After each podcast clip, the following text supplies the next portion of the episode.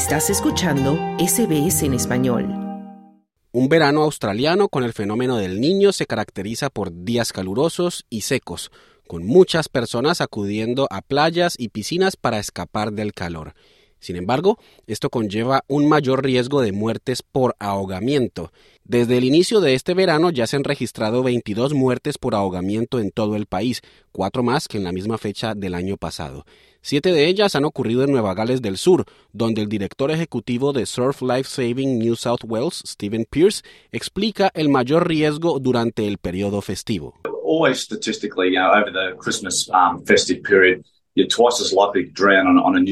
Estadísticamente, durante el periodo festivo de Navidad tienes el doble de probabilidades de ahogarte en la costa de Nueva Gales del Sur que en cualquier otro momento principalmente porque muchas personas bajan a recrearse en las playas ahora y visitan lugares donde no están acostumbradas a esas condiciones locales. No comprenden las ubicaciones de las corrientes o dónde es seguro nadar en la playa. Siempre tenemos este pico elevado de operación, especialmente alrededor de Navidad y Año Nuevo. Y lamentablemente, especialmente aquí en Nueva Gales del Sur, ha sido un comienzo realmente trágico, decía Pierce. Los mensajes han estado presentes durante décadas. Nadar entre las banderas, identificar y evitar las corrientes y siempre pedir ayuda. Pero Pierce sostiene que es evidente que se necesita una mayor conciencia y educación. En particular, quienes son migrantes y refugiados y las comunidades cultural y lingüísticamente diversas están desproporcionadamente representadas en estas estadísticas de ahogamientos.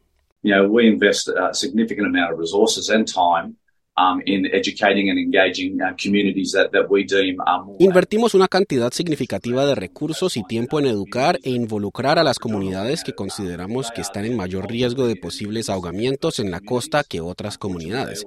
Son las comunidades cultural y lingüísticamente diversas. Infortunadamente, siempre tienen una representación más alta en nuestras estadísticas de ahogamientos. También se debe a que estas comunidades no necesariamente residen en la costa, sino más bien en la ciudad interior o en el oeste de Sydney, aquí en Nueva Gales del Sur. Así que se trata de la conciencia, especialmente sobre la seguridad acuática costera, que es muy diferente a otras áreas acuáticas, explicaba Pierce. La medallista de oro olímpica y embajadora de Aust Swim, Brooke Hanson, ha expresado estas preocupaciones. Dice que su programa cuenta con 33.000 profesores que trabajan incansablemente para brindar lecciones de natación que salvan vidas durante el verano, con clases adaptadas a personas de todos los orígenes culturales y religiosos.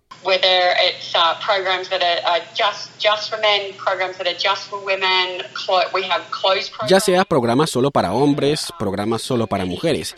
Tenemos programas cerrados para muchas culturas diferentes y creo que eso también es muy importante. Comprender las diferentes religiones y culturas de todos. Y a veces no quieren estar en una piscina pública. Puedes visitar nuestro sitio web. Hay tantos programas diferentes para todos, decía Hanson. Surf Life Saving New South Wales también ha implementado muchos programas en todo el estado en los últimos años especialmente dirigidos a comunidades cultural y lingüísticamente diversas. Pierce dice que esto ha implicado llegar a escuelas, centros de recursos para migrantes y otras áreas en las comunidades, en lugar de esperar a que las personas acudan a la playa para participar en programas de seguridad acuática. Su programa de pesca en rocas se centró en las comunidades cultural y lingüísticamente diversas en el oeste de Sydney, ya que según él, aquellos de antecedentes que no hablan inglés tienen lamentablemente una alta representación en las estadísticas de ahogamientos por pesca en rocas.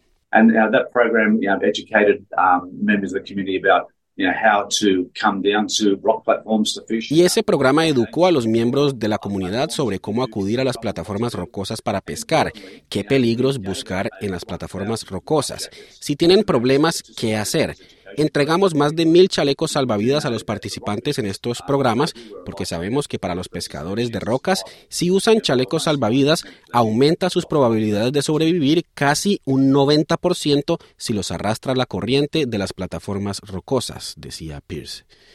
Por su parte, Brooke Hanson cree que las lecciones de natación son clave para aliviar la ansiedad en el agua y, en última instancia, salvar vidas.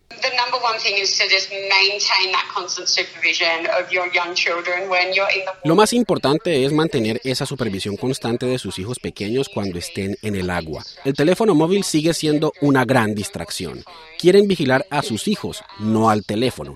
Y cuando estén en la playa, en el arroyo, en la presa o en los ríos, nunca naden solos, siempre vayan con alguien. Y siempre busquen una playa patrullada, pueden averiguar dónde están las playas patrulladas en línea y naden entre las banderas rojas y amarillas. Y por último, para los adultos, no se acerquen al alcohol, no mezclen alcohol y agua. Son algunos consejos simples de verano para mantenerse seguros en y alrededor del agua este verano, decía la medallista olímpica Brooke Hanson. Macarena Navarrete, salvavidas voluntaria en Sydney, advierte sobre los errores más comunes que comete la gente en las playas. Muchos no crecemos con este conocimiento sobre lo que es la playa y las olas, y aquí en Australia están en todas partes. Y hace calor, la gente quiere pasarlo bien, y sobreestimamos lo que sabemos de nuestras capacidades, y ese es el error más grande que puede ocurrir. Aquí muchos turistas y muchas personas que no viven cerca del mar también sobreestiman lo que pueden hacer.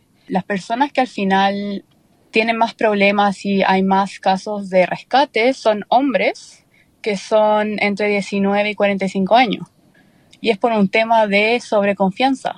Según ella, es muy importante planificar el día para disfrutar de una jornada segura.